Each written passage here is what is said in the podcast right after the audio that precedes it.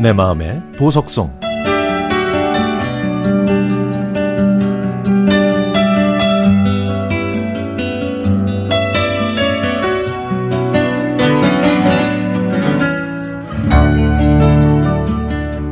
제가 어린 아기였을 때 저희 집 가정 형편이 너무 어려워서 수녀님께 보내줬습니다. 지금 생각해보니까 그때 머물렀던 보육원 생활이 제일 행복했던 것 같아요. 수녀님들의 사랑을 한없이 받고 자랐거든요. 큰 사랑과 가르침으로 제 마음 안에 자리하고 계신 엄마 수녀님. 어느 날 수녀님은 예쁜 장미가 그려진 카드를 하나 가지고 오셔서 이거 누구 줄까? 하셨는데 아이들 모두가 손을 들었습니다. 얘들아, 카드는 하나인데 서로 달라고 그러면은 아무도 줄 수 없잖아. 이거 누구 줄까? 하셨더니 이번에는 아까보다는 적은 숫자의 아이들이 손을 들었죠. 그러자 수녀님은 카드를 반으로 찢으셨습니다. 또 이거 누구 줄까 하셨더니 손드는 아이들은 또 반으로 줄었죠. 그렇게 두세 번 하셨더니 그 카드가 잘게 찢겨졌습니다. 얘들아, 양보를 했으면 누구 하나는 가질 수 있었을 거야. 그렇지? 앞으로 살면서 나만 생각하면 안 되는 거야. 알았지?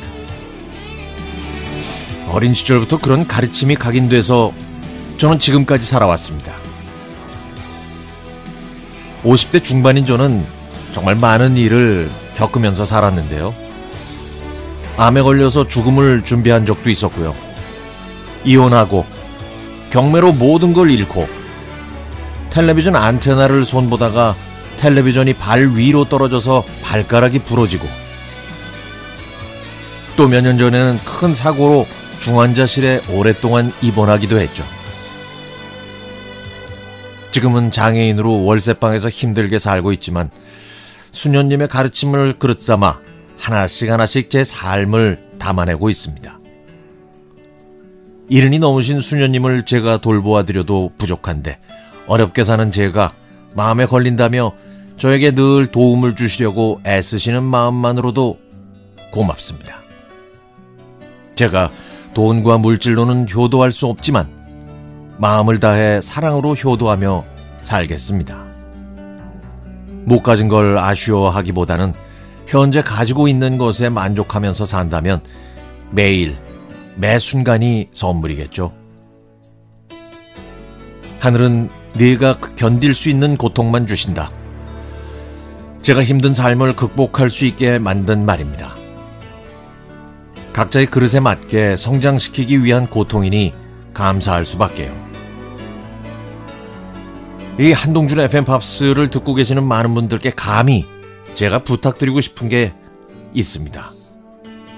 내 가족만 생각하지 말고 세상 모든 사람들을 생각해 주세요. 세상 모두가 행복해지면 바로 그 안에 내 가족들도 있는 것이니까요. 더 큰 바람으로 살고 그런 마음이 더 많아지면 세상의 모든 사람들이 행복해지는 날이 곧 오겠죠?